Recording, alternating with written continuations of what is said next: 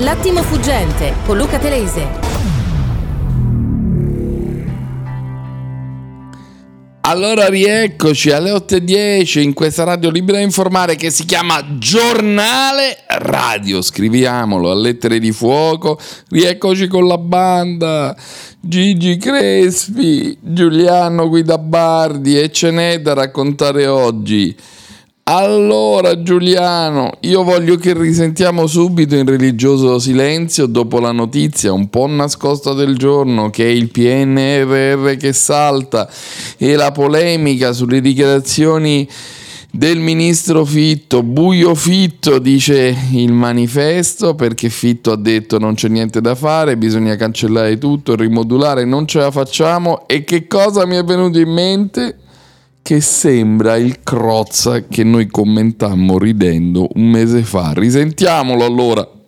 Perché se noi oggi Buonasera, capiamo, buonasera Fitto, e lo eh. possiamo capire, Cosa? che alcuni interventi Eh. da qui a giugno del 2026 Eh, No, no, non Cosa? possono essere realizzati. No, ma devono. No, no, no, No, no, no. essere- Non cominciate a dire che possono, perché noi possiamo capire. Cosa? Perché non possono. Ma si devono è fare. matematico. Ma come che non matematico? possono. Ma non può è scientifico Eh. che non possono, non soprattutto eh, perché Perché? lo potete capire? Sì, perché? ci sono io.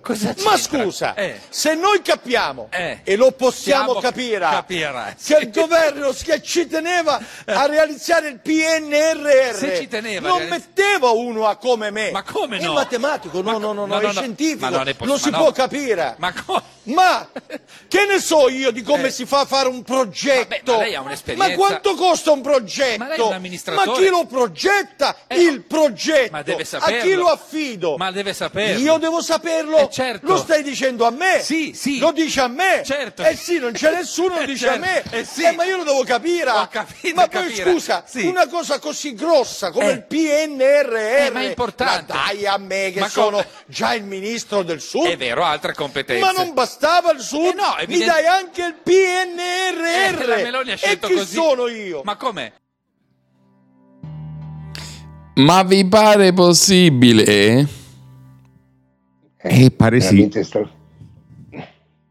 È, è proprio accaduto quello Crozza autoavverante. Non, non vi è venuto in mente stamattina?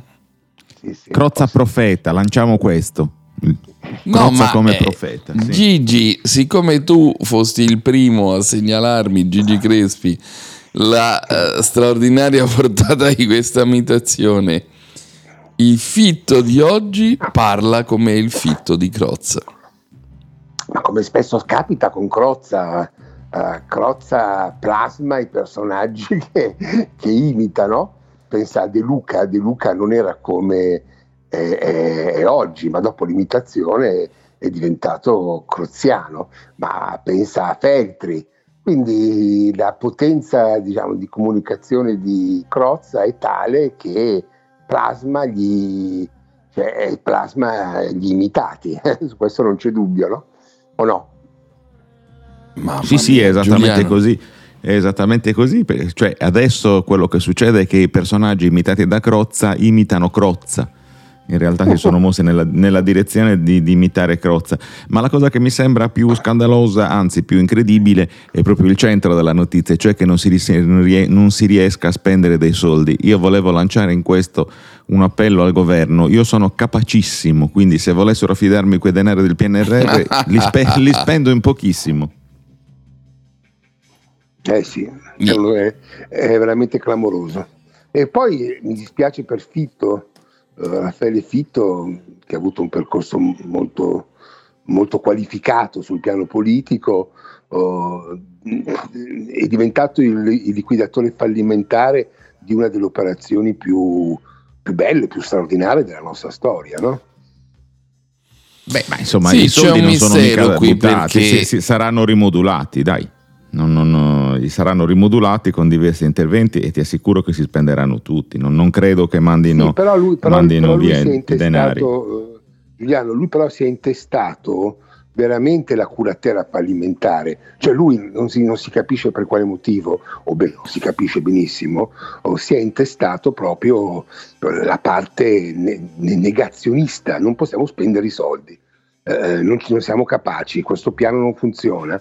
Ehm, secondo me è stato una specie di suicidio dal punto di vista politico, perché storicamente verrà ricordato per questa cosa.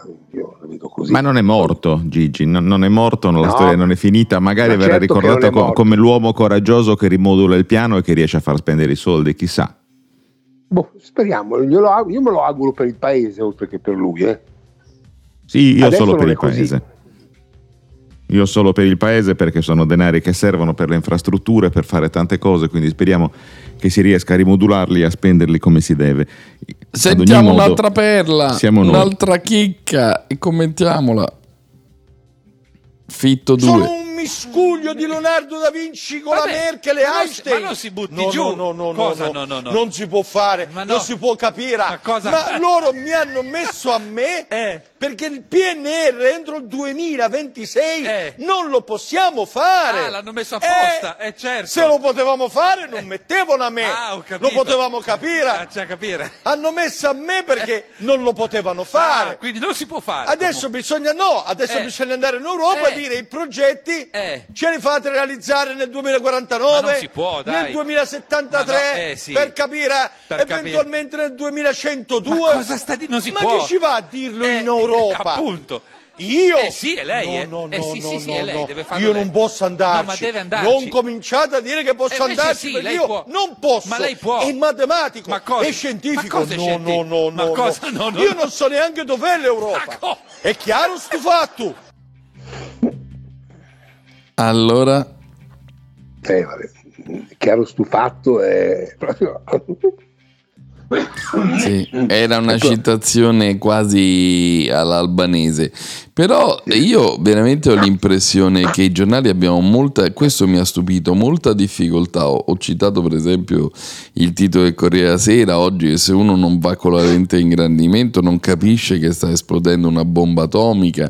E, e ho come l'impressione che i giornali siano molto in imbarazzo, perché certo non è che solo il governo Meloni può essere considerato responsabile di quello che è accaduto, c'è eh, un problema che si porta dietro fin dai tempi del governo Draghi, ma allora non si disturbava il manovratore, non si diceva, il PNRR è stato riformulato più volte, io non riesco a capire neanche questo rapporto con l'Europa in cui l'Europa dice dovete prendere il MES. E io questa, questa specie di ricatto, prendi il veleno se no non ti aiuto, questo mi colpisce. Anche questo non indagato, non raccontato, non spiegato. Giuliano. L'altra cosa che io non comprendo e che vorrei comprendere è per quale motivo non si riescono a spendere i denari, cioè quali sono i problemi che ostano alla spendita del- de- delle RAT, cioè del- del- degli impegni che si sono assunti per il PNRR. Perché se come immagino è un problema di procedure, allora bisogna intervenire e immediatamente su quello.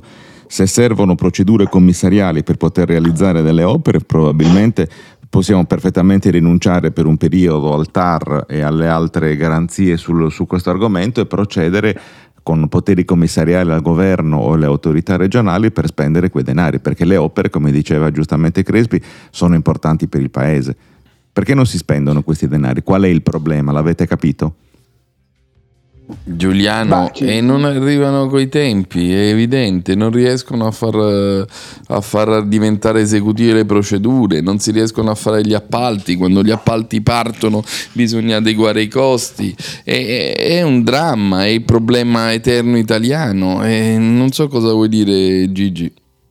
Ma guarda, c'è stato anche il tema che questo PNR è stato pensato da un altro governo, in mezzo c'è stato una campagna elettorale, un cambio del cocchiere e questa cosa sicuramente ha fatto perdere molto tempo. E poi c'è il tema fondamentale ehm, delle- della mancanza delle persone, delle professionalità, delle competenze che servono non per costruire Esatto. le cose, Nei ma per comuni, costruire, per esempio. es- per costruire i documenti che servono per chiedere di come fare le cose. Quindi siamo proprio ehm, all'inizio, cioè non puoi costruire un ospedale se non hai qualcuno che fa la richiesta di un progetto, perché poi il progetto lo fanno le società di engineering, lo fanno, oh, mm, lo fanno gli altri, non lo fa lo Stato il progetto in sé, ma devo, devi avere delle, delle competenze che richiedono questo progetto. Noi abbiamo quel problema lì, non abbiamo le persone nei comuni, si parlava di 4-5 mila persone che mancavano, o che possano fare questa cosa. Io lo trovo veramente incredibile, incredibile, ma è così. Speriamo che sia un'occasione per colmare questo problema, che è un problema storico, che è il problema della burocrazia italiana, come sempre più Esatto. spesso diciamo da questi microfoni. Esatto. Voglio un vostro commento martedì, traccia 19, su quello che ha detto Mion, ex amministratore delegato del gruppo Benetton Atlantia, che sconvolge tutto dicendo candidamente non feci nulla dopo le segnalazioni sul fatto che il ponte aveva un difetto strutturale, forse tenevo al mio posto di lavoro, martedì 19. Sentite. Cui un allarme c'era stato. No, una segnalazione. In che termini? Ma guardi, ho già parlato. Eh, ma No. le telecamere Milano non ci sono. eh. C'era un problema di progettazione. Purtroppo. Cioè, però nessuno pensava che crollasse, no? Il vero problema è quello lì. Ma qualcuno manifestò il dubbio che potesse stare su, se erano state le sue No, parole. ma sì, vabbè, ma queste sono battute che si fanno, cioè questi intercettano tutto, ma no, cioè, non l'ha detto nessuno. È proprio una Sì, sì, va bene, nessuno, non l'ha detto nessuno. Senti, Nessuno, nessuno. La risposta fu che veniva autocertificata la sicurezza del Sì, esatto. Cosa vuol dire? Boh, io non so, bisogna chiedere a chi l'ha detto. Eh, Lei come si era sentito di fronte a questa risposta? Una cazzata. cioè, una stupidaggine.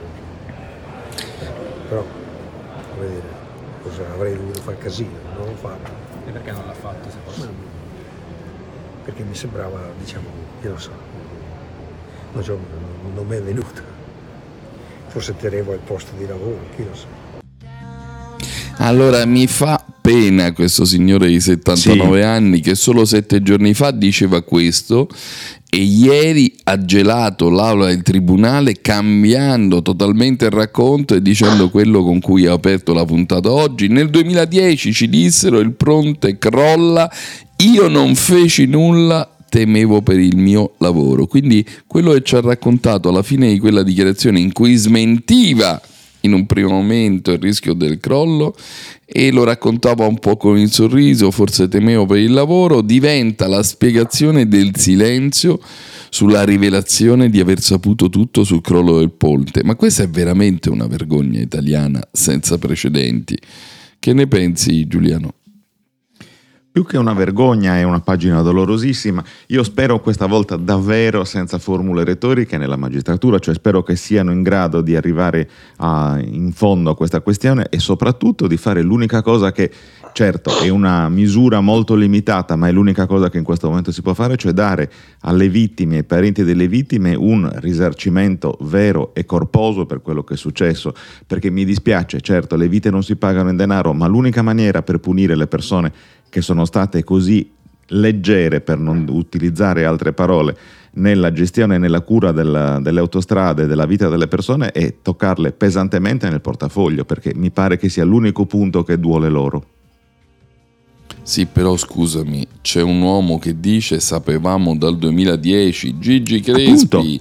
Appunto. È È una una cosa condanna- da gridare sui tetti. Ci sono morte 50 persone.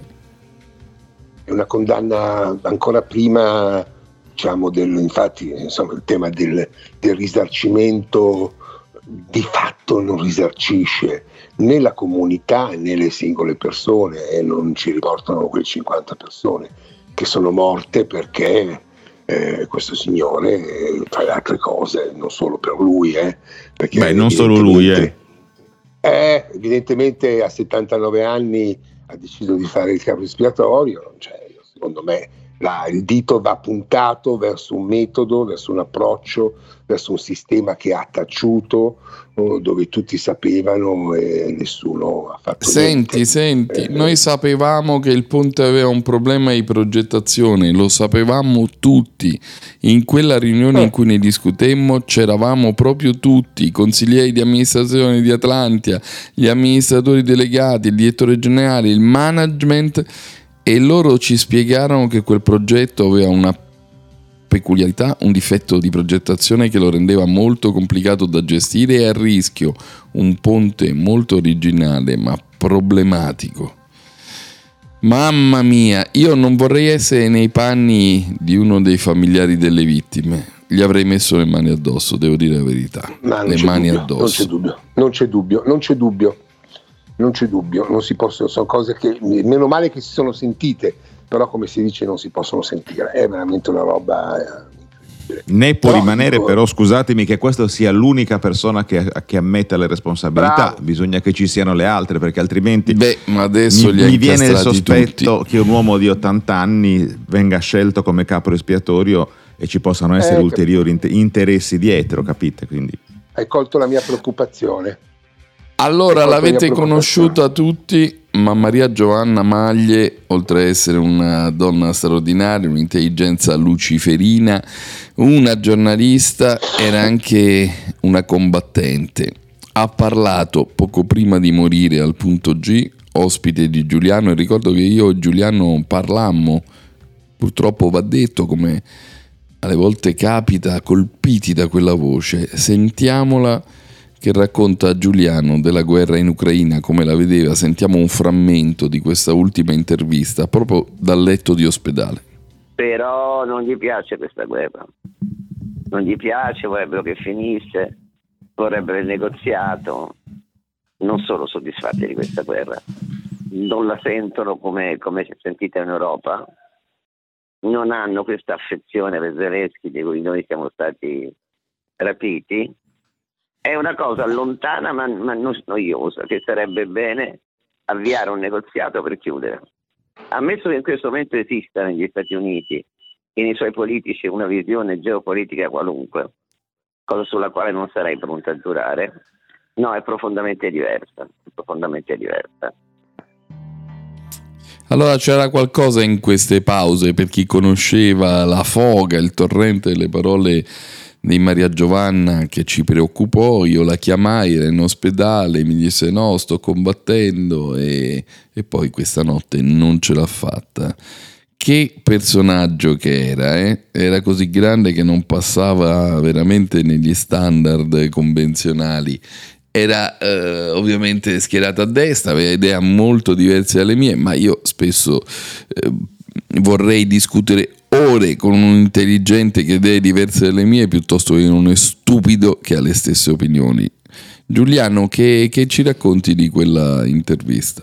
Era stata un'intervista difficile perché l'ho inseguita per, per diverse settimane, lei era in ospedale, non stava bene, però dall'ospedale mi ha detto vabbè oggi mi sento un po' meglio, facciamo l'intervista. Ed era stata un'intervista molto bella come al solito perché eh, delle idee, mh, aveva delle idee lucidissime, anticonformiste, eh, sempre intelligenti ricche di spunte, soprattutto, io l'avevo intervistata soprattutto sulla realtà vista dagli Stati Uniti, un paese che lei conosceva molto bene, tu hai ricordato prima come fosse stata l'unica tra i commentatori ad aver compreso che Trump sarebbe, pre- sarebbe diventato presidente contro, scusami Luigi, i sondaggisti che invece prevedevano un successo facile della, tutti, della tutti, Clinton, tutti, tutti, quanti Nessuno prevedevano. l'aveva previsto.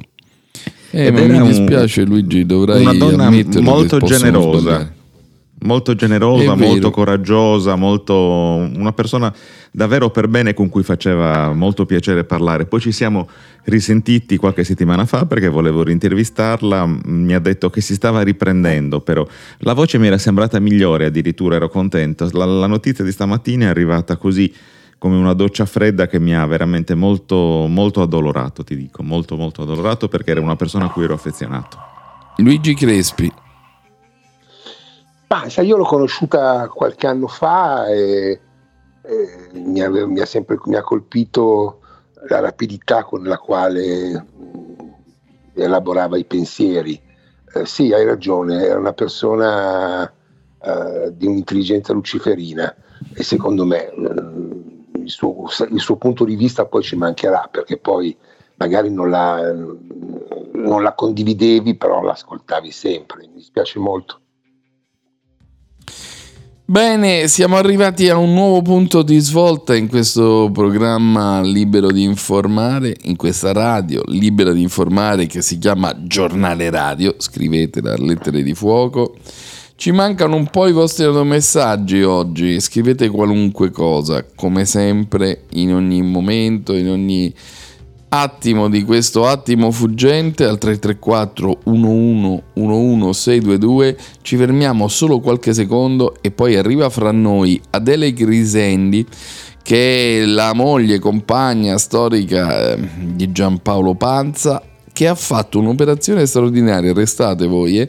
ha scritto un libro postumo che Giampaolo eh, non ha scritto insieme ma negli anni sono tutti i suoi articoli più importanti sugli anni di piombo ed è veramente un libro straordinario. Fra pochi istanti come si può fare un libro postumo e dire qualcosa che non si sarebbe potuto dire.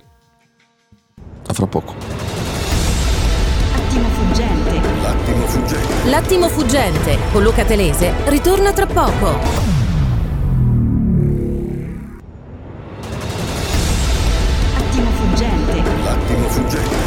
L'attimo fuggente con Luca Telese. Rieccoci. Che ci siano opinioni che si contrappongono. Non facciamo finta opinioni. che non... Mi fai finire o no? no non mi far dire la frase cretina de mi fai finire, io non la dico mai, me l'hai fatta eh. scappare, lo vedi? Allora, non ti ho interrotto, non mi fai finire sì, sì. e così Dai. via. Allora, io credo che inutile negare che ci siano opinioni anche importanti e anche terribilmente divisive che si contrappongono. Non avrei preso come esempio di questo convegno, anche se capisco che nei servizi il colore conta, proprio Brandi, non avrei preso solo Brandi, solo il prete ortodosso, no, avrei preso anche gente che parlava, per esempio, come quella signora, degli eccessi delle leggi nel mondo sull'aborto e ti prego di considerare che l'Islam non, non c'entra niente. No, ma è, è, un congresso. Allora, intanto è un congresso mondiale. Eh, quindi parlano pure quelli. Informati Parenzo, è un eh. congresso mondiale. Seconda cosa, quando lei dice che in alcuni paesi si sta affermando come se fosse un diritto il partial birth, cioè l'aborto dopo il quinto mese e persino fino all'ultima settimana stato di New York. Nessuno, è vero Paola, non è una balla. Bisogna stare attenti. Noi in Italia que dobbiamo... quello che, ma quello era un, insisto, è un congresso mondiale che parla di pericoli mondiali, non a caso c'era il prete greco ortodosso. la tua storia dove sì. c'è gente ma, che ha detto sì, che chi non fa bambini gli viene il tumore. Stiamo una stronzata dovresti vergognare Maria Giovanna. la mia faccia, con la, la mia storia. storia. Ti devi vergognare. Hai capito o no? Hai capito?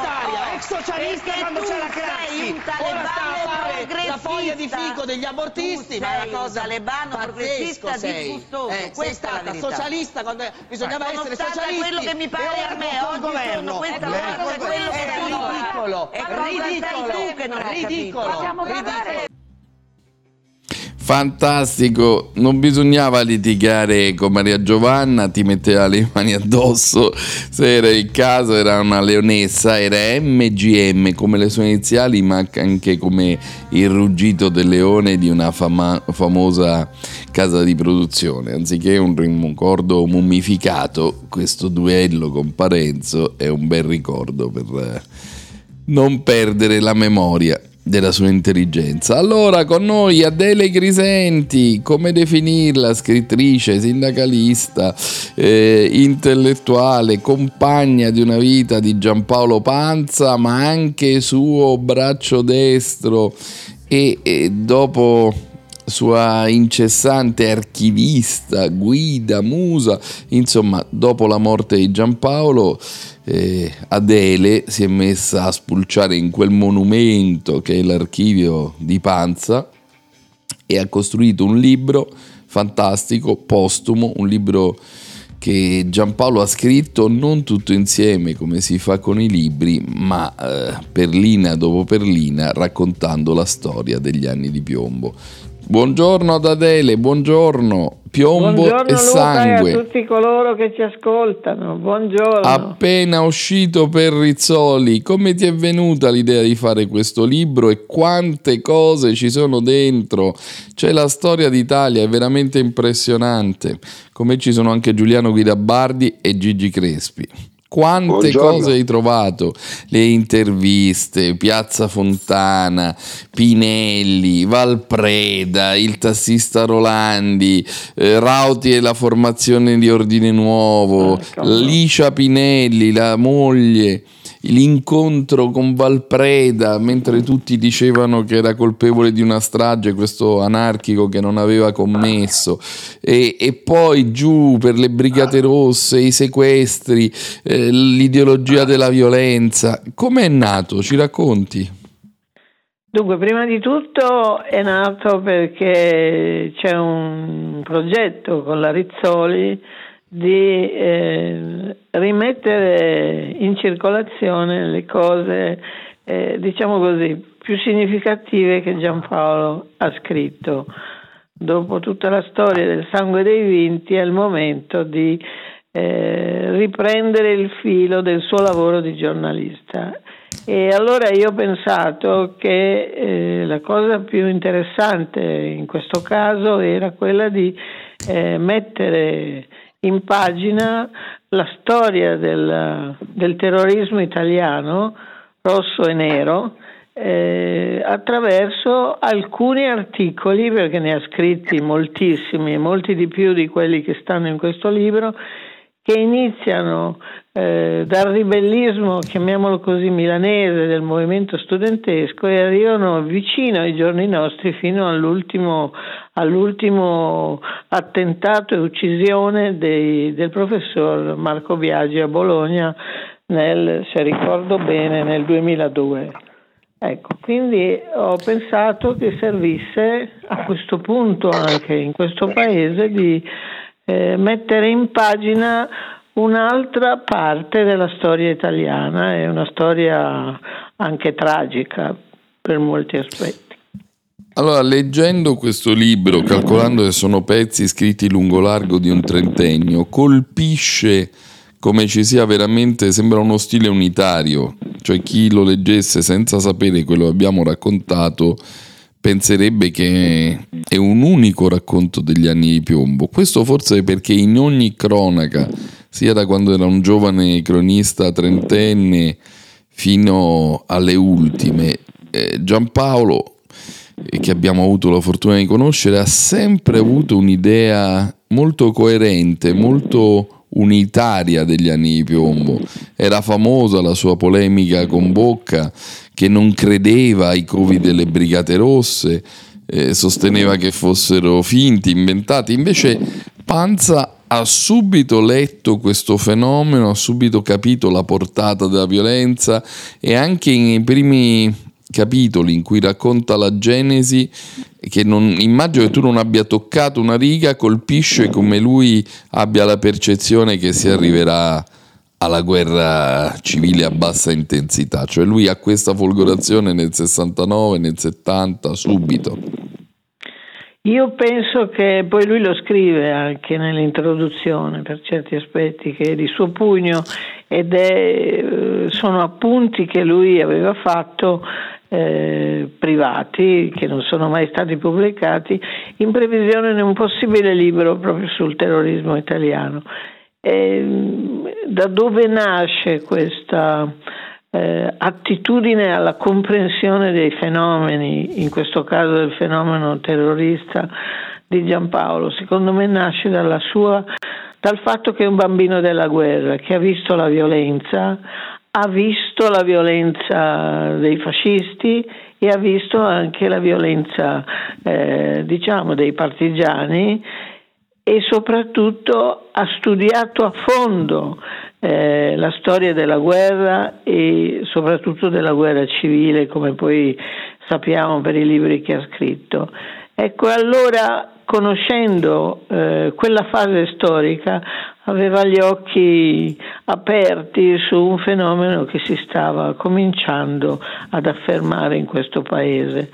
E l'altro motivo è che è sempre stato un eh, giornalista e un uomo libero, eh, senza paraocchi, senza ideologie che non fossero la libertà e la verità. Ecco, io credo che eh, la lettura di quel che stava succedendo in Italia e prevedere quel che, che poteva accadere nascesse da questa, da questa sua origine anche personale. Ecco, colpisce per esempio, e qui voglio sentire Crespi che conosce bene la memoria di questa storia, mi ha colpito il, eh, il pezzo su Valpreda riletto oggi perché ah. in quel momento bisogna ricordare Adele Grisendi che tutta mezza Italia gridava al mostro era ecco. mostrificato, la stampa lo dipingeva come un anarchico violento, feroce, che sicuramente era lo stragista perché era colpevole e tutti dicevano che era colpevole. Ecco, in questo Giampaolo andò dritto come un treno, cioè smonta, legge i verbali, cioè mm, aveva un suo punto di vista che era incrollabile, no? che gli derivava dalla fiducia nei suoi mezzi e nelle sue intuizioni giornalistiche, vero? C'è una, mm, c'è una cosa che io non ho messo uh, in questo libro ed è una lettera dell'avvocato di Valpreda Giampaolo in cui gli riconosce l'onestà nel ritrarre Valpreda e nel raccontare la storia più grande di lui che lo aveva, diciamo, possiamo usare la parola incastrato. ecco, sì. quindi anche questo secondo me fa parte eh, di tutta questa vicenda. E poi lui ha sempre visto l'essere umano e probabilmente questa era un'altra delle sue caratteristiche. Sì, in modo non ideologico, questo gli consentiva di fare eh, gli scoop, certo. di intervistare Junio Valerio Borghese, di raccontare gli stragisti, di, di toccare i neonazisti di ordine nuovo. Volevi dire qualcosa, Luigi Crespi? Su quella, stati, quell'incredibile vicenda che fu Piazza Fontana. Sono stati anni terribili, sono stati anni in cui il nostro paese ha attraversato veramente un momento di grande, di grande, di grande sconcerto e la lettura storica, l'esercizio della memoria che è fatto in questo libro è un, qualcosa di veramente utile e dovrebbe essere insegnato nelle scuole perché in quegli anni noi abbiamo costruito una identità civile sociale, oltre che politica, che ancora oggi insegna il nostro tempo. Quindi grazie. Sentite queste, queste righe, no? Ecco Valpreda davanti all'interrogatorio. È un uomo ormai arrivato alla soglia dei 40 anni, ma fragile, un po' mammista, insicuro, facile ad accendersi anche in momenti apparentemente quieti. Ecco Valpreda caricarsi, sentirsi crescere dentro la tempesta e alla fine esplodere in un grido che si apre come un'invettiva piena di scherno per poi mutarsi in un urlo di rabbia e di odio. Lo stile anglosassone applicato agli interrogatori, vero? Boia, assassino, avete falsato tutti gli interrogatori, fate schifo. Ecco, c'era anche questo in panza, cioè il lampo della cronaca che ti fa vedere la rabbia di uno che si sente accusato. E Giuliano Guidabardi, eh, Panza, che cosa aveva secondo te di diverso rispetto agli altri cronisti, anche celebri e alle altre grandi firme? Era uno suola e scarpe, era uno a cui piaceva, moriva per poter raccontare qualcosa prima di poter giudicare qualcosa. Ma guarda, curiosamente parliamo di, di Giampaolo Panza oggi, eh, che ricordiamo anche Maria Giovanna Maglia. Cosa avevano in comune? Avevano in comune il grande coraggio, cioè delle persone che non hanno avuto paura di, eh, tra molte virgolette, tradire la loro comunità di appartenenza, che li ha spesso, quella di origine, che li ha eh, scacciati come eretici e Pansa, che è stato trattato come un vero eretico, se n'è fregato, è andato avanti e aveva con sé la forza del, delle argomentazioni e la forza dell'approfondimento delle notizie, cioè lui aveva i fatti che lo confortavano ed un grande coraggio ad affrontare tutto il benpensantismo italiano che gli diede eh, filo da torcere nel, nel, nell'ultimo periodo della sua scrittura. Soffrì molto per questo, ma è vero che non si, che non si smosse. E Adele, dove è finito il simbolo di Giampaolo, il binocolino Zeiss di cui andavo orgoglioso, con cui costringeva tutti i giornalisti a prendere una lezione di stile perché scrutava i congressi? Ecco, voglio dire una cosa anche su di me è, facile farsi prendere dal clima, seguire gli eventi con tutti gli altri e poi magari abbandonarsi a una chiacchiera, a un caffè e giocare, diciamo, invece di lavorare. Ecco, Giampaolo era un esempio per noi giovani cronisti, anche per Marco da Milano, va ricordato che firma questa bellissima posfazione, perché era veramente un culo di piombo. Si metteva lì col suo binocolo e se doveva seguire un congresso non si muoveva dalla tribuna anche per 5 ore. E allora se tu volevi stare vicino a Giampaolo e volevi imparare da lui, dovevi stare anche tu col culo di piombo per 5 ore. E se stavi dietro al suo binocolo vedevi delle cose che altrimenti non avresti visto. Dove è finito quel simbolo allora, della il cronaca è in casa. È in casa. Meno male. Ogni tanto lo, lo prendo e, lo, e, guardo fuori, guardo lo spettacolo di questo paese diventato famoso per le statue scoperte e come faceva spesso lui dal suo terrazzo. Posso dire un'ultima cosa? Ah, anche dieci, non una. Eh, ehm, eh, se tu mi chiedessi ehm, quali sono le cose che più mi hanno colpito tra tutti gli articoli che io ho messo in pagina in questo libro, io ti direi i funerali.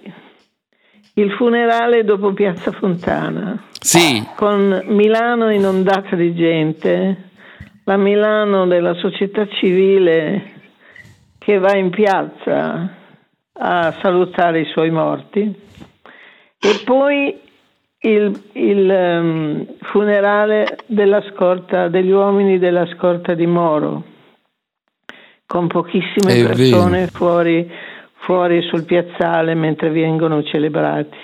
E, e il funerale poi, di Piazza Fontana è molto importante Adele perché poi i golpisti raccontarono al giudice Salvini di essere rimasti impressionati. Eh, cioè certo. di, non essere, eh, di non essersi sentiti vincenti perché c'era quella borghesia che Giampaolo descrisse così splendidamente, sì. la grande forza della borghesia lombarda, degli operai, delle associazioni, tutta questa Milano sotto gli ombrelli, veramente... Sì. E lui dice è la testimonianza di essere una nazione sana, capace di uscire anche dalle situazioni più difficili, in grado di superare la paura e l'ira più cupe come in quel momento le superava Milano con la presenza su quella piazza della povera gente di tutti i giorni, di donne, operai impiegati, di studenti, pensionati che in silenzio, senza nessun isterismo, senza nessun grido, senza saluti di nessun colore, dava l'ultimo addio alle vittime di quell'attentato. Esatto, e poi eh, i funerali delle, del, della scorta di Aldo Moro. Sul piazzale non c'era molta gente. Roma era abbastanza disincantata, assente. E infine il funerale di Moro. Senza Moro, perché Moro era stato sepolto il giorno prima. E con, con la bara vuota. Esatto, con l'urlo del Papa nel silenzio totale che fa scendere sulla classe politica a cui Mo- Moro apparteneva il gelo. Ecco, io in questo vedo anche la società civile che lentamente si allontana, lentamente si allontana e continuiamo a vedere che, che lentamente si allontana. Quando entri, bisogna dire che la prima sensazione ti raggela. La basilica è semideserta, 32 file di sedie vuote, lo spazio riservato al pubblico è occupato da poca gente. E quella gente sono quasi tutti poliziotti in borghese. O soci del Circolo di San Pietro, una specie di servizio d'ordine vaticano riconoscibile da una minuscola spilla gialla. E i romani, una piccola parte di Roma è venuta ma è stata lasciata fuori. Dal cancello chiuso si scorge un lembo della piazza con un paio di tricolori, qualche bandiera a scudo crociata, qualche vessillo rosso del PC, su tutto ha prevalso l'obbligo della sicurezza, ma quel grande vuoto ci consegna raggelante l'immagine di un palazzo costretto a proteggersi anche in chiesa, una chiesa che ora sembrava fredda, dove non trovi nulla della tensione e del dolore disperato di un'altra basilica, quella del Verano, in un altro sabato, quello dei funerali della scorta. Ecco, Giampaolo non aveva il mito dell'imparzialità, presunta imparzialità, metteva come eh, in queste pagine la sua soggettiva, il suo sguardo sul mondo, anche la sua capacità di essere antiretorico, no? perché raccontare così il funerale di Moro voleva dire infrangere un cliché. E che cosa, cosa raccontava di questa sua idea del giornalismo? E cosa raccontava? Non è che raccontasse molto, lui si raccontava attraverso il, chiamiamolo il suo stile, credo si possa dire così, e quindi non si parlava di... Cioè lui aveva in testa eh, la passione per il suo mestiere, eh, la voglia di raccontare, la voglia di capire sempre qualcosa in più, di andare sempre più avanti. Eh, e, questo, e poi aveva questa capacità di scrivere eh, individuando punti, eh, immagini. Che altri non vedevano. Che altri non vedevano o comunque la canottiera di Craxi inzuppata di sudore, vista anche grazie al binocolo, e la balena bianca le invenzioni linguistiche, la grande letteratura giornalistica di Giampaolo Panza. Allora, piombo e sangue che, scrive, che leggeva, leggeva tantissimo, si preparava, era curioso. Ecco, l'altra caratteristica è la curiosità. Se no noi non ci saremmo nemmeno mai incontrati. Bellissimo. Bene, grazie ad Adele Crisendi. Torneremo a parlare di Giampaolo, del suo lavoro. Speriamo esca anche il secondo volume. Tu hai detto che potevi fare due volumi con tutti quegli articoli. sì, sì.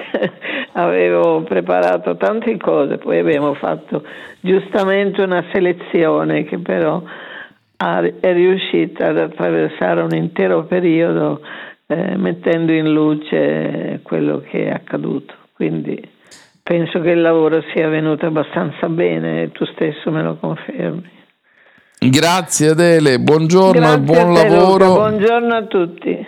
Buongiorno. Faccio un cambio di panzo, Lorenzo, che voglio sentire questi due banditi. Non è Un cambio di finita la panza, discussione eh. di oggi.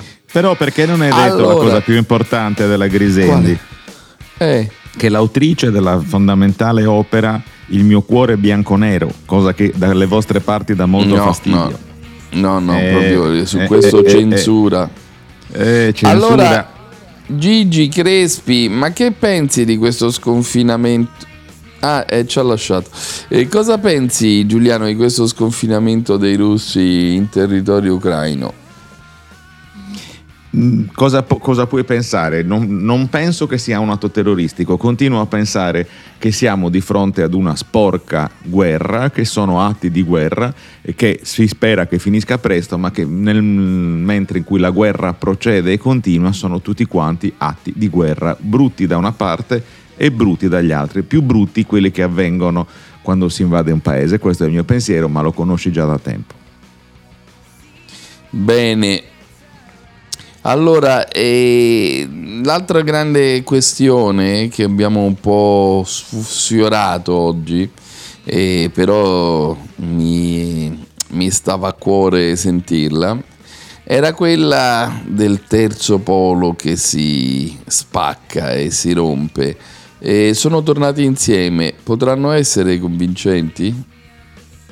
Ma vedi, mi ha mo- molto colpito questa vicenda, molto colpito perché da un lato ci sono le considerazioni di carattere politico, e cioè io penso che davvero esista lo spazio e ci sia anche la necessità per una mm, aggregazione liberal-democratica che si sottragga a un confronto che si è radicalizzato tra destra e sinistra e che porti quelle istanze che sono politicamente necessarie. Dall'altra mi stupisce, mi ha stupito che questa istanza politica sentita da una forte comunità debba essere sottoposta al caratteraccio e alle bizze da, mm, isteri- di- da piena isteria di Carlo Calenda e di Matteo Renzi, che ancora una volta hanno dimostrato come avrebbero fatto davvero meglio a stare zitti. Mi, mi stupiscono le intemperanze di Calenda e quelle di Renzi. Mi stupisce come non siano, dopo tanti anni di esperienza, in grado di mantenere le loro considerazioni, di scadere su questioni personali. Renzi mi ha detto eh, che stava lì perché prendeva 2 milioni e mezzo, Carlo non ha preso le pastigliette giuste. Una serie di frasi e di tono della discussione che davvero non è adeguato. Forse sarebbe il caso per i due partiti e per queste formazioni che si richiamano a un unico ideale di cambiare i due leader che mi sembrano più incentrati su se stessi che sulla volontà di fare cose insieme agli altri. Allora, eh, una perla, una piccola perla che però dà l'idea, lo scambio Fiorello e il nuovo amministratore delegato della RAI. Fiorello, Eh, ricordate, bellissimo. avevamo trasmesso la sua gag in cui diceva eh, hanno cacciato Fazio perché era bravo, mostriamoci incapaci, se no ci cacciano pure a noi. E allora Roberto Sergio ha voluto parlare con Fiorello delle nuove facce in RAI. Spiritosone, tu resti con noi. Roberto Sergio di adesso bisogna dargli del lei, eh? Allora, allora bisogna del lei. Prima gli davo del tu, ma poi dopo, eh, scusa, vedo un Di Maio volante. Allora, guardate qui Roberto Sergio, ah, scanso che diceva scherza. No, no, vero. Allora lui mi scrive, guarda, spiritosone mi dice. Sono un dipendente RAI, punto, perché scrive anche bene lui, eh. Non faccio promesse, prendo impegni e sono certo di poterli Bravo. rispettare. E tu rimarrai in RAI con tutti noi. Inquadra, guarda bene, vedete, tutto vero, eh? tutto vero alle 7.48, come vedete qui non nascondiamo niente, qui facciamo le battute per provocare, Provocare. e loro ci cascano. e voi ci cascate, ci cascate. Rai, Eh, Rai, Rai, Rai, Rai. anche se, Anche se? Discovery non sarebbe male. cioè, lo sai. Bene, ma ce l'hai una parola di sintesi per questa puntata che Lorenzo ci sta già sloggiando perché vuole anche prima del tempo la leggiadra la calda Vicky voce Mangone. di, di Vicky Mangone. Eh, ce Eh, l'ho e dopo Lorenzo ha delle parlato... preferenze, non è come Peter che è dei nostri anche se cascano le No, bombe. anche Lui ha Peter ha delle preferenze, anche Ah, Peter sì, ha delle preferenze, Peter. certo, e preferisce noi, è, che- è Lorenzo che preferisce Vicky. Eh, Ah, eh, ah, vabbè, e il i nostro- suoi gusti. Station manager Graziano Bruce Springsteen Melzi. Graziano ha delle preferenze per mandare dei messaggini molto presto la mattina. allora Eh. trova la conclusione.